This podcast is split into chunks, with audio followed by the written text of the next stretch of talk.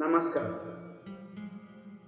तिब्बत की इस तीसरी श्रृंखला में आप सबका स्वागत है। आज जो मैं बात करने जा रहा हूं उस पर बहुत ज्यादा साक्ष्य नहीं है, इसलिए लोग मुझसे साक्ष्य ज्यादा नहीं मांगेंगे, लेकिन मेरा जो अध्ययन है वो सबका मैं निचोड़ इसमें डालने जा रहा हूं। तिब्बत की ये कथा चल रही है, तिब्बत की ये कहानी चल रही है। आज तिब्बत में आपको बौद्ध धर्म के प्रवेश और बोन धर्म के सर्वनाश की कहानी में सुनाऊंगा। बोन धर्म क्या है?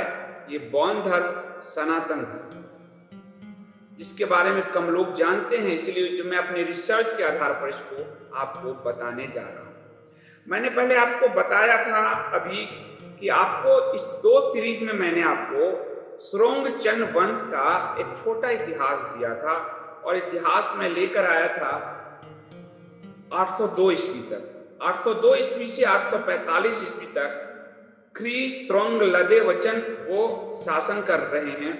और ये जो ख्री श्रोंग लदे वचन है, आप जानते हैं कि ये श्रोंग गचन गसप ओके, जिसने छः सौ सत्रह ईस्वी में इस श्रोंग चंद वंश की स्थापना की थी और जिसके पूर्वज हमारे अयोध्या से थे, प्रसन्नजीत राजा के पुत्र थे।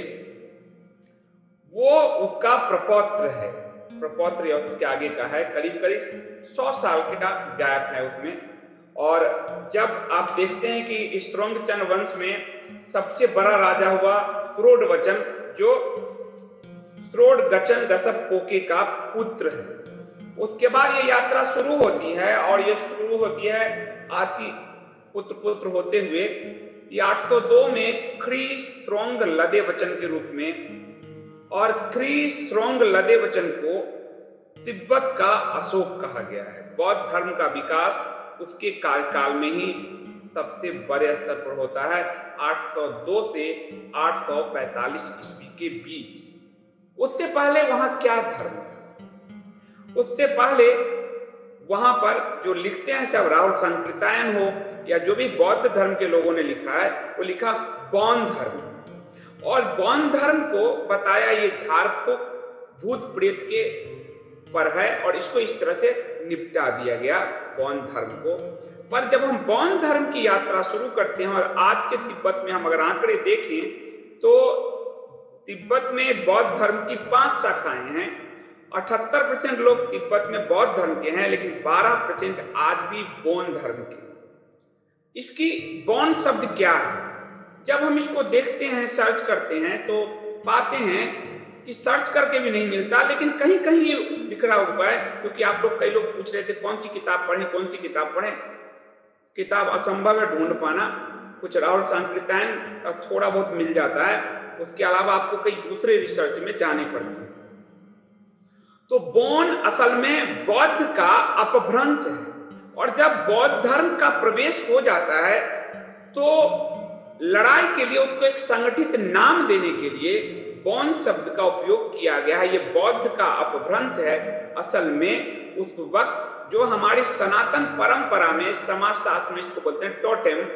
तो जैसे हम गृह देवता की पूजा करते हैं, जैसे हम ग्राम देवता की पूजा करते हैं, इस तरह की पूजा पद्धति के साथ उस पूरे कैलाश मानसरोवर क्षेत्र में जो शिव का निवास स्थान है, वहां पर जब ये श्रोंग चन वंश की शुरुआत होती है, उससे पहले जो है एक नए राज्य का, उससे पहले एक नई संस्कृति वहां हमें दिखाई देती है।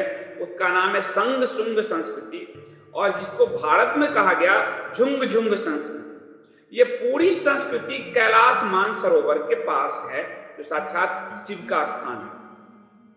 चौरासी सिद्धों की जो कथा आती है, नाथ पंथ की कथा, मैंने इसीलिए, क्योंकि मुझे ये इसलिए पकड़ में आया क्योंकि मैंने राजयोगी लिखा है, इसलिए मुझे पकड़ में आया कि तिब्बत में क्या है, तो मैं इससे भी आपको बताऊंगा। तिब्बत का जो पश्चिमी और पश्चिमोत्तर का जो इलाका है पूरा, वो पूरी प्राचीन संस्कृति था श्रोंग चंद वंश के पहले, और ये सनातनी संस्कृति था, शिव की संस्कृति। ये सनातनी शिव की संस्कृति है। और इसमें जो है आपको पूरी जो संस्कृति है कैलाश पर्वत पर केंद्रित है। वो सनातन के अलावा कोई कैलाश पर्वत पर केंद्रित नहीं है। वहां की जो बोन संस्कृति है, नाम दिया गया बाद में बोन, तो वो जो बोन संस्कृति है उनकी पूजा भी कैलाश पर्वत पर ही केंद्रित थी। उसके अलावा जो है आप वहां पर, और ये संस्कृति मध्य एशिया तक जाती है। उस वक्त का जो नाथ पंथ है, सिद्धो नाथों की जो वाणियां हैं वो मध्य एशिया क्या अरब तक, उस वक्त के जो गुरु गोरक्षनाथ के जो शिष्य हैं वो पैगंबर मोहम्मद के साथ भी साक्षात्कार करते हुए, उनके साथ शास्त्रार्थ करते हुए दिखते हैं। तो मध्य एशिया पूरा जो है अरब तक। आप आज भी इराक में खुदाई हुई तो शिवलिंग मिला है। यानी प्रथम संस्कृति जो इस पूरी पृथ्वी की है वो शैव संस्कृति है, वो भगवान शिव है। और वो जो बोन संस्कृति है वो पूरा कैलाश मानसरोवर के इलाके में है। वो ही सनातनी मैं क्यों कह रहा हूं, उसके दो तीन तथ्य। तथ्य नंबर वन, ये जो झुंगझुंग संस्कृति कहा गया जिसको बाद में बोन संस्कृति कहा दिया गया बौद्ध के अपभ्रंश के रूप में, ताकि दोनों में समानता का, और बौद्ध धर्म ने इस संस्कृति को अपने में लिया। भारत में सनातन ने बौद्ध को बचाया और तिब्बत में बौद्ध ने सनातन की उस संस्कृति को बचाकर उसकी चीजों को लेकर और उसका एक अपभ्रंश रूप ऐसा कर दिया ताकि बोन बौद्ध समझ में आए और वहां के जो स्थानीय नागरिक हैं वो नाराज ना हो, उनको सिमिलरिटी दिखे। इसलिए बौद्ध संस्कृति वहां उसको बोन संस्कृति कर देती है। और वो संस्कृति संगसुंग संस्कृति के नाम से कैलाश मानसरोवर के इलाके में है। और कैलाश पर्वत पे पूरा इनका पूरी पूजा इनकी कैलाश की परिक्रमा से है, कैलाश की पूजा से है इसमें। और आपको बताऊं कि ये मध्य एशिया सरमती से लेकर पंजाब के जालंधर से लेकर पूरे तिब्बत के पठारी इलाके और दक्षिण में नेपाल तक पूरी तरह से यही जो है झंगझुंग संस्कृति यानी सनातनी संस्कृति थी। पूरा लद्दाख, बाल्टिस्तान तक, लामकान, रेगिस्तान, चांगथंग पठार और कश्मीर भी आपको शैव मिलते हैं शुरू में। यानी पूरी हिमालय की जो की जो धारा है वो शैव धारा थी। और करीब करीब आपको बताऊं इसमें कि जैसे कि हम सब मानसरोवर झील की पूजा करते हैं, कैलाश की पूजा करते हैं, उसी तरह ये झंगझुंग संस्कृति के लोग भी मानसरोवर की पूजा करते हैं, कैलाश की पूजा करते हैं। और वही बोन धर्म के बाद में वाहक बने जिसको बौद्धों ने बोन कह दिया, इसको बोन। तो ये आपको समझ में आ गया कि तिब्बत में आपको बताऊं कि श्रोंगचन वंश की जो स्थापना हुई उससे पहले तिब्बत और खासकर पश्चिम और पश्चिमोत्तर का जो तिब्बत है पूरा, वो पूरी तरह से शैव सनातन संस्कृति। अब एक और मैं आपको इसका स्पष्टीकरण देता हूं, फिर मैं आगे बताऊंगा। स्पष्टीकरण ये कि चौरासी सिद्धों की जो परंपरा का वर्णन है, आप लोग अगर आपने पढ़ा होगा कि सिद्धों और नाथ में, नाथ और सिद्ध, ये जो आप जो अभी योगी आदित्यनाथ को फैसला लेते देख रहे हैं वो नाथ परंपरा है। और नाथ परंपरा को आधुनिक, मतलब आधुनिक ने उस काल में संगठित शैव की जो संस्कृति थी उसको संगठित करने का श्रेय गुरु मच्छेंद्रनाथ जी को जाता है और गुरु गोरक्षनाथ जी को जाता है। गोरक्षनाथ जी को सीधे भगवान शिव का अवतार माना जाता है पूरा जो है। और सिद्धों की जो पूरी परंपरा है अगर आप उसमें देखेंगे तो आपको उसमें मंत्र यंत्र, मंत्र तंत्र योग सब कुछ मिलेगा जिसको इन लोगों ने जादू टोना भूत प्रेत कह के टालना चाहा। तो बोन संस्कृति यानी जो ये शैव संस्कृति थी वो सिद्धों की संस्कृति थी, उन चौरासी सिद्धों नाथों की संस्कृति थी, ये स्पष्ट होता है। अब इसमें मैं आपको और बताऊं कि इसके और प्रमाण क्या होते हैं। तो ये जो चौरासी सिद्ध हैं इसी से बौद्ध धर्म का वज्रयानी परंपरा की शुरुआत होती है। यानी बौद्ध धर्म उधार लेता है बोन से तिब्बत में, और वहां की जो वज्रयानी महायान की जो वज्रयानी शाखा है वो हमारे सिद्धों से उधार लेता है बौद्ध धर्म, जिसमें पंचमकार बाद में आए हैं। उसकी भी मैं पूरी एक व्याख्या आपको अपनी किताब में दे चुका हूं, मैं वहां बताता हूं आपको। और नेपाल आज भी गुरु गोरक्षनाथ को, मच्छेंद्रनाथ को जो है वहां गुरु मानता है, और वहां का जो राजा, जब हिंदू संस्कृति थी वहां पर, और आज नेपाल की राजकीय मुद्रा में सिक्के में गोरक्षनाथ जी का नाम अंकित है नेपाल में जब राज था, यानी पूरा हिमालय तरह है। तो मैं जो साबित कर रहा हूँ वो ये कि पूरी ये नाथ परंपरा थी। और पहाड़ों में आप देखें केदारनाथ, बद्रीनाथ, ये आज भी आपको नाथ के नाम पे पूरे पर्वत पर्वत क्षेत्र में जो हमारे तीर्थ स्थल मिलेंगे, पूरी शैव परंपरा पूरे पहाड़ में। अभी भौगोलिक रूप से आप कह देंगे तिब्बत उधर है, चीन उधर है, लेकिन है तो हिमालयन बेल्ट में पूरी तरह से नाथ परंपरा थी। केदारनाथ, बद्रीनाथ, ये सारे नाथों की परंपरा है।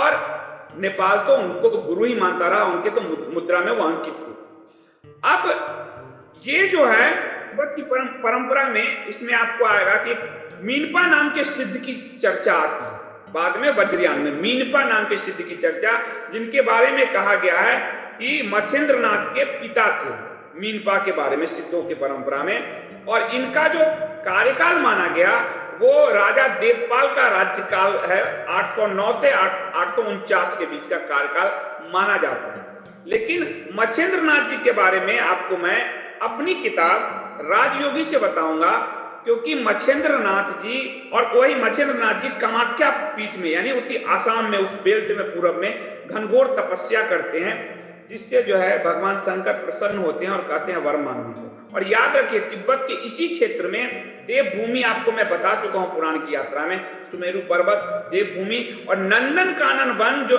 इंद्र का राज्य है यानी। और युधिष्ठिर भी जब जाते हैं स्वर्ग की यात्रा में, तो हमारा जो स्वर्ग लोक है वो उसी कैलाश के पास है। और ज्ञानगंज से लेकर वो सांग्रीला जो अदृश्य क्षेत्र है उसी कैलाश मानसरोवर के पास है। उसके बाद वो पूरी सनातन संस्कृति है जिसका नाश बौद्धों ने किया तिब्बत में। नाश तो नहीं कहूंगा उसको, थोड़ा आता हूं मैं उसी इतिहास पर। तो मच्छेंद्रनाथ जी कामाख्या पीठ में बहुत घनघोर तपस्या कर रहे हैं और उस तपस्या से भगवान शिव प्रसन्न होते हैं और वो कहते हैं कि तुम वर मांगो। अब मच्छेंद्रनाथ जी क्या कह रहे हैं आप ध्यान दीजिए, और कहां जा रहे हैं ये भी ध्यान दीजिए। ये मैंने आपको अपनी किताब राजयोगी में दिया, इसलिए मुझे कोरिलेट कर गया वहां से नाथ परंपरा से। तो वो कहते हैं कि मुझे आपका स्वरूप ही दे दीजिए, यानी आप जैसे हैं वही रूप मुझे प्रदान कीजिए। और भगवान शिव उनको कहाँ ले जाते हैं? कैलाश ले जाते हैं। ये पूरे साहित्य में आता है, यानी उस वहां कैलाश के आसपास जो झंगझुंग संस्कृति है उनकी भाषा में, और जो शैव संस्कृति है वो मच्छेंद्रनाथ से, नाथ परंपरा से, सिद्धों से शुरू होती है। सिद्ध तब तक सिद्ध नहीं होते जब तक वो नाथ परंपरा में ना हो। और सिद्ध यानी तंत्र मंत्र, हर हर विधा में पारंगत चौरासी सिद्ध ही माने गए हैं। इसीलिए इन लोगों ने उसको जादू टोना, और क्योंकि बौद्ध धर्म तर्क के आधार पर चला गया था, वो अन्वेषण जो गौतम बुद्ध ने किया उस अन्वेषण को तर्क से समझने की कोशिश में उसको जादू टोना कह देता है, उसको भूत प्रेत कह देता है। और आपको आधुनिक समय में एक कहावत आप समझते होंगे, गोरख धंधा। ये गोरख धंधा शब्द क्यों पड़ा? क्योंकि गोरक्षनाथ जी ने अपने शरीर की यात्रा के लिए, परमात्मा की यात्रा के लिए इतने प्रयोग किए, अध्यात्म में उससे ज्यादा प्रयोग कहीं नहीं हुआ, इसलिए गोरख धंधा नाम ही पड़ गया। हठ योग की परम साधना तो वो बौद्धों को समझ में नहीं आई, इसलिए उन्होंने जादू टोना कह दिया। असल में जो मैं साबित कर रहा हूं कि बोन संस्कृति वास्तव में वो सनातन संस्कृति है जो नाथों सिद्धों की धारा से आती है, और जो भगवान शिव के पूजक है, शैव संस्कृति है, उस पूरे हिमालय की तराई तराई में नाथ पंथ का प्रभाव है। केदारनाथ, बद्रीनाथ, नेपाल, ये सारा जो आप देखेंगे नाथ पंथ का ही पूरा प्रभाव है। आज के जो गोरक्ष पीठ के जो पूर्व महंत थे या वर्तमान में जो योगी आदित्यनाथ है, ये भी अपने पहाड़ की उसी परंपरा तराई से आते हैं। तो वो पूरी परंपरा ही नाथ पंथ की अभी भी गोरखवाणी वहां गाई जाती है। ये जो तिब्बत का पश्चिम तिब्बत है, पश्चिमोत्तर तिब्बत है, वो शैव संस्कृति थी, और जो चंग वंश है उसके आने से पूर्व वो सनातन संस्कृति था तिब्बत में। ये मेरा उद्देश्य है साबित करने का। अब आगे बढ़ते हैं कि जब तिब्बत में वो चल ही रहा था, आपको मैंने बताया कि जो वंश था थ्रोंगचन वंश, इसकी जो प्रथम राजा थे जिनके बारे में मैंने आपको बता दिया है, थ्रोंग गचन गसप पोके, और उसका जो पुत्र हुआ श्रोडवचन। श्रोडवचन की दो रानी आपको बताया मैंने, एक नेपाल से आती है, एक चाइना से आती है, और दोनों बौद्ध धर्म लेके आती है। तो बौद्ध धर्म की शुरुआत वहां कब हो गई थी? हल्की हल्की शुरुआत जो है आपको बताऊं श्रोडवचन के कार्यकाल में ही हो गई थी। लेकिन बौद्ध धर्म बोन धर्म का विनाश करके बौद्ध धर्म की शुरुआत होती है। उसके जो प्रपौत्र हैं ख्रीड श्रोंग लगे वचन जो आठ सौ दो से आठ सौ पैंतालीस तक शासन करते हैं, जिनको आधुनिक तिब्बत का अशोक कहा गया, उनके समय। अब वो क्या करते हैं कि वो बहुत छोटे थे जब उनके पिता का देहांत हो गया, तो वो रक्त तो उनके अंदर चीन का था और चीन में भी हिंदू संस्कृति थी, हिंदू धर्म था, वो मैं कभी आगे आपको बताऊंगा। तो ये राजकन्याओं से विवाह कर रहे थे, तो माताएं तो उनकी चीन से ही थी। तो दरबार में चीनी विद्वान भरते चले जाते हैं। उसके बाद त्रोंग वचन के समय जो है करीब छह सौ चालीस ईस्वी में, आपको बताऊं कि छह सौ चालीस ईस्वी तक जो बोन धर्म ये लोग कह रहे हैं, जो सनातन धर्म है, वो तिब्बत में प्रचलित है। अब बोन धर्म में क्या हुआ, इसमें बहुत बड़े आ, हमारे राहुल संकृत्यान जी बहुत बड़े महापंडित हुए हैं, वो उन्होंने बौद्ध धर्म अपना लिया था, बाद में कम्युनिज्म भी अपनाया था, लेकिन वो बौद्ध धर्म से तो थोड़ा सा उनकी उनकी भाषा देखेंगे। यद्यपि बौद्ध धर्म ने बहुत उदारता दिखाई, यानी कि शब्द पकड़ो, राहुल संकृत्यान बोल रहे हैं कि यद्यपि बौद्ध धर्म ने बोन धर्म के प्रति बहुत उदारता दिखाई, यानी बौद्ध बोन धर्म का सर्वनाश किया, खात्मा किया बौद्ध धर्म के द्वारा। और वो कैसे, तो इसके राज्य में श्रृंखल लदे वचन के राज्य में बौद्ध धर्म के जो है मंत्री और चाइना और इन सबसे वो धीरे धीरे बढ़ते चले जा रहे थे, और वहां से जो है इन लोगों ने बोन धर्म को पूरी तरह से समाप्त करना चाहा। लेकिन बड़ी संख्या में बोन धर्म के समर्थक भी मंत्री थे, और बोन धर्म के समर्थक मंत्रियों का प्रभाव था, क्योंकि जनता में उसको सपोर्ट था। तो क्या किया इन्होंने कि इनके प्रभाव से बुद्ध की जो प्रतिमा आई थी चीन से, उनके जो पूर्वज लेके आई थी रानी, उस प्रतिमा को वहां से हटाकर उन्होंने चीन भेजना चाहा, किंतु उसको जो है जमीन में फिर बाद में गाड़ दिया गया। इन लोगों ने बौद्ध को, जो बोन थे, उनका प्रभाव बढ़ा तो जमीन में गाड़ दिया, और उस मंदिर को उन्होंने कसाई खाने में तब्दील कर दिया बोन धर्म वालों ने शुरू में। उसके बाद आपको बताऊं एकाएक क्या हुआ कि कहते हैं कि एक दो आपत्ति आ गई, और जिसके कारण फिर से मूर्ति मंगवाना पड़ गया इन लोगों को। तब तक ये युवा राजकुमार बड़ा हो रहा था, तेरह पंद्रह साल का था, तेरह साल का। तो उसने जब देखा कि ये चीजें हो रही है, बौद्ध धर्म वाले प्रभावी हो रहे हैं, और उसने अपने पूर्वजों का इतिहास पढ़ा कि बौद्ध धर्म को वो लोग मानते थे और वो धीरे धीरे लाना चाहते थे, तो उसकी बौद्ध धर्म में बड़ी रुचि जग, जग गई, और उसने उस समय अपने जो एक मंत्री को बोध गया भेजा, बिहार के बोध गया, भारत में बोध गया भेजा, और वहां पर वो लोग आचार्य शांत रक्षित के बारे में, उस समय नालंदा विश्वविद्यालय के सबसे बड़े आचार्य थे आचार्य शांत रक्षित, उनसे निवेदन किया कि आप चलिए हमारे यहाँ, और हमारे यहाँ तिब्बत में बौद्ध धर्म की शुरुआत कीजिए। आचार्य शांत जो है शांत रक्षित से उनसे कहा गया। फिर शांत रक्षित जो है उस समय तिब्बत और भारत के बीच का जो रास्ता था वो नेपाल होके जाता था, पूरी पहाड़ी होके जाती थी। तो शांत रक्षित जी वहां पहुंचे और उन्होंने बौद्ध धर्म को वहां संगठित करना शुरू किया। शुरू में मना किया वो जाने के लिए, फिर वो गए, वो जो है संगठित करने लगे। तो ये जो राजा था, राजा का एक मंत्री जो बोन धर्म से था, वो बहुत ही ज्यादा मजबूत था, मां संग खोम्र सक्के, इसका इस तरह का उच्चारण है, और ये इसके रास्ते बोन धर्म को नहीं समाप्त किया जा सकता था, इसको जनता से समर्थन था। तो इन लोगों ने क्या किया कि राजा ने और अमात्यों ने सबने मिलकर उस मंत्री को जिंदा ही जमीन में गाड़ दिया। बोन धर्म का विनाश करने के लिए जिंदा ही जमीन में गाड़ दिया, ताकि बौद्ध धर्म को पुष्पित पल्लवित कर सके।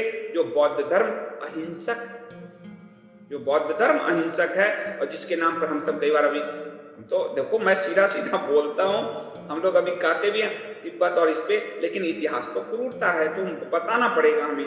तो वो जो महामंत्री था उसका, इस राज्य का, जिसके कारण बोन धर्म को संरक्षण मिला हुआ था, उस महामंत्री को जिंदा ही जमीन में गाड़ दिया गया। और जब इतना ताकतवर व्यक्ति जिंदा ही जमीन में गाड़ दिया जाए, तो फिर बोन धर्म का कोई नाम लेवा नहीं रहा, और बौद्ध धर्म का विकास होता चला गया। लेकिन उसके बाद क्या हुआ कि एकाएक राज्य में कुछ आपदाएं आ गई, जैसे कि लोहित गिरी पे बिजली गिर गई, ढोरों की बीमारी महामारी फैल गई। तो ल, उनको लगा कि तिब्बत के देवताओं का प्रकोप हो गया है, बोन धर्म के देवताओं का प्रकोप हो गया और तिब्बत में हाहाकार मच गया जब उनको जमीन में गाड़ा गया। तो आचार्य शांत रक्षित जी को राजा बाध्य हुआ फिर से नालंदा भेज देने के लिए कि आप विदा हो जाइए, क्योंकि तिब्बत में आपदाएं आ गई है बोन धर्म को खत्म करने के कारण। तो उनको भेज दिया गया, लेकिन राजा के मन में तो बौद्ध धर्म बसा हुआ था। फिर उन्होंने क्या किया कि बाद में फिर से जो है उनको बुलाने के लिए भेजा दोबारा से। तब वो पचहत्तर वर्ष की आयु के हो चुके थे, बड़ा सम्मान था बौद्ध शांत रक्षित जी का। और ये सब हो रहा था, लेकिन उस वक्त तक बोन धर्म था। तो बौद्ध धर्म का कोई भी मठ, जो आज मठों के लिए प्रसिद्ध है तिब्बत, और जहां छह हजार मठ लाल देश ने समाप्त किए, चीन ने, तो वहां उस वक्त तक ना तो एक भी बौद्ध भिक्षु बना था और ना भी ए, ना एक भी मठ था। अब आपदा आ गई जिसके कारण राजा घबरा गया और शांत जी को भेज दिया बिहार अपने भारत में। फिर उन्होंने जब आपदा खत्म हुई, फिर उन्होंने कहा कि आप पुनः चलिए।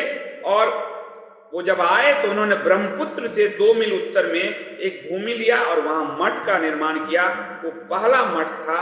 और इस मठ की जो पूरी प्रतिकृति है, उस वक्त मगध के राजा थे धर्मपाल जी। ये सात सौ उनहत्तर से आठ सौ नौ तक उनका शासन था। मगध के राजा थे धर्मपाल। उन्होंने बिहार शरीफ जो बिहार में है, उत्तंडपुरी जो है, उसके महाविहार महाभी, के तर्ज पर पूरे बिहार का वहां निर्माण हुआ।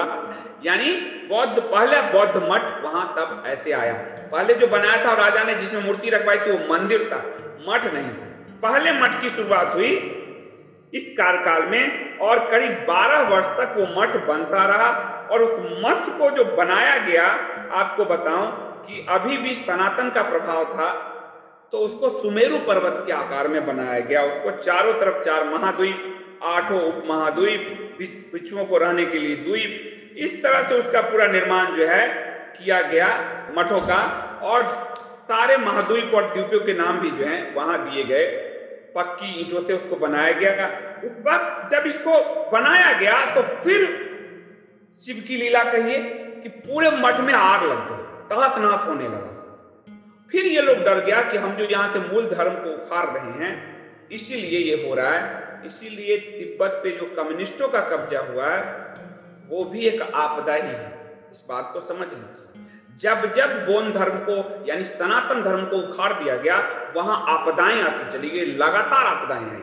अब जब ये मठ बन गया तो पूरे मठ में आग लग गई, पूरी जो है आग लग गया, धू धू करके जलने लगा। अधिकांश मकान सब जल गए। और उसके बाद इनको समतल भूमि पर वो मठ बनाना पड़ा। पहाड़ी पे जो बनाया था इन्होंने, वो सफल नहीं हुए शिव की लीला के कारण।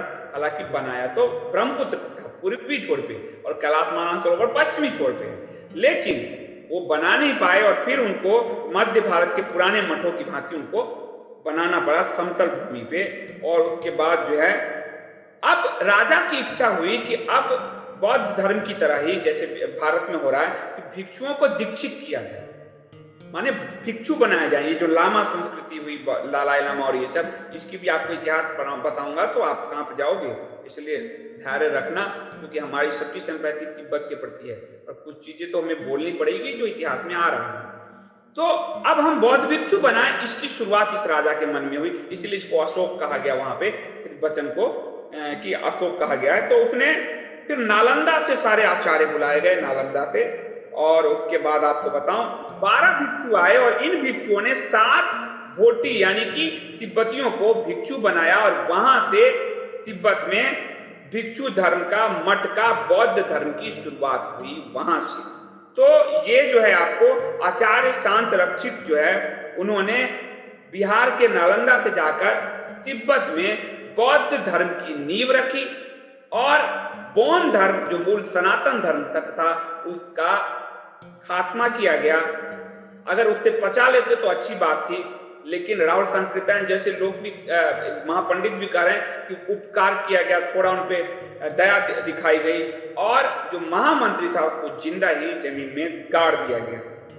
तो उसके बाद जो है ये आगे चला और इसमें फिर एक रहस्यपूर्ण व्यक्ति पद्म संभव आते हैं, वो कहानी आपको मैं कल बताऊंगा। मेरा इस इस एपिसोड का पूरा जो मकसद था वो ये था कि तिब्बत जो हम सब कैलाश मानसरोवर सुनते हैं, जाते हैं, यात्रा करते हैं, पर हम नहीं जानते कि तिब्बत में कौन सा धर्म था, उसको इतिहास से बहुत तरीके से मिटाया गया। उस धर्म को बुद्ध धर्म के ही अपभ्रंश के रूप में, क्योंकि बुद्ध ने बुद्ध धर्म को बहुत वहां प्रतिकार झेलना पड़ा स्थानीय स्तर पर, इसलिए उसको अपभ्रंश रूप में उस सनातन को बोन धर्म का नाम दिया गया। उससे पहले वहां पर कैलाश मानसरोवर के आसपास पूरी शैव संस्कृति विकसित थी जो कैलाश की पूजा करती थी, मानसरोवर की पूजा करती थी, और उसको झंग झुंग या संग झुंग संस्कृति कहा जाता है। उस संस्कृति की शुरुआत जो हुई, कैसे हुई, भगवान शिव का तो स्थान ही है, देवराज इंद्र का जो है नंदन कानन भी वही है, सुमेरु पर्वत वहीं पीछे है, तो वो पूरे भारत की सनातन सोच में वो जो स्वर्ग भूमि है वो वही है, देवलोक। इसीलिए जब लहासा का निर्माण किया, सांग वंश ने आपको बताया था, तो लहासा शब्द जो रखा देवभूमि, यानी वो डरे हुए थे कि यहाँ कुछ आपदा न हो जाए, तो वो जो देवभूमि प्रचलित थी उस उसी को लहासा नगर के निर्माण के लिए, लहासा तिब्बत का मतलब होता है देवभूमि। और जब हम देखते हैं कि उस शैव धर्म का प्रचार कैसे हुआ, तो वो हमें नाथों और सिद्धों की उस कड़ी से जोड़ता है जो मच्छेंद्रनाथ जी और गोरखनाथ जी के समय हमें ले जाता है। गोरखनाथ जी अगर नहीं होते तो सनातन का बहुत बड़ा विनाश हो जाता। गोरखनाथ जी आदि शंकर से पहले वही है जो सनातन को बचाते हैं, जो गोरखपीठ से अभी आदिनाथ आते हैं। और ये जो पंच मकार वाली जो वज्र, यानी कि बौद्ध ने पूरे बौद्ध धर्म की चीजों को अपनाया, तो ये जो था कि पंच मकार यानी मत्स्य, मछली, मत्स्य, मांस, मुद्रा, मैथुन, तो ये कहां से शुरुआत होता है? ये भी मत्स्येंद्रनाथ जी से शुरू होता है, कौली प्रथा से। वो पूर्वोत्तर कौली प्रथा से, और उस कौली प्रथा में वो उस भोग लिप्सा में ऐसे लिप्त होते हैं कि गोरखनाथ जी जो उनके शिष्य हैं वो उनको जागृत करते हैं, भाग मछंदर गोरख आया करके। वो पूरी परंपरा है जो बिल्कुल विस्तृत रूप से समझाती है हमें कि वो सनातन की परंपरा थी। और चूंकि मच्छेंद्रनाथ जी ने भगवान शिव को एक छल किया था भगवान शिव के साथ, इसके लिए उनको एक श्राप मिला था कि वो जो तुम्हें मैं रूप दे रहा हूं और ये विद्या एक समय के बाद अलोप हो जाएगा। वो विद्या अलोप हो जाता है और फिर वो उस कौली प्रथा में चले जाते हैं, कौली प्रथा का आ, की शुरुआत करते हैं। बाद में जो वज्रयानी बौद्ध है उसने वहां से उसको एक्सेप्ट किया, ले लिया, तो वो शुरुआत भी जो तंत्र की है वो मांस, मछली, मदिरा, मैथुन और मुद्रा, ये जो आता है ये हमारी कौली प्रथा से इसकी शुरुआत होती है, जिसकी शुरुआत मच्छेंद्रनाथ जी से माना जाता है। और मच्छेंद्रनाथ जी को गोरखनाथ जी जागृत करते हैं। वो पूरी कहानी मैं दोबारा क्यों कहूंगा, आप लोग मेरी किताब राजयोगी में पढ़ लेंगे, वो पूरी कथा मैंने कथा शैली में लिखी है, वो आप सब पढ़ सकते हो उसमें। तो मेरा आशय यह है कि तिब्बत जो उस समय का तिब्बत है, छह सौ ईस्वी से पहले का, छह सौ के आसपास जो प्रथम राज्य श्रोंगचान वंश की राज्य की जो शुरुआत हुई है छह सौ सत्रह ईस्वी में, उससे पहले वो सनातन था पूरा, और तब भी सनातन था। उसके आठ सौ दो तक जो है, आठ सौ दो से पैंतालीस तक का जो कार्यकाल है क्रिश्रंग लदेवचन का, उस वक्त बिहार नालंदा से शांत रक्षित जी जाते हैं और वो बौद्ध धर्म बौद्ध धर्म की वहाँ नींव रखते हैं। तो आपको ये स्पष्ट हो जाना चाहिए कि प्राचीन तिब्बत है वो सनातनी।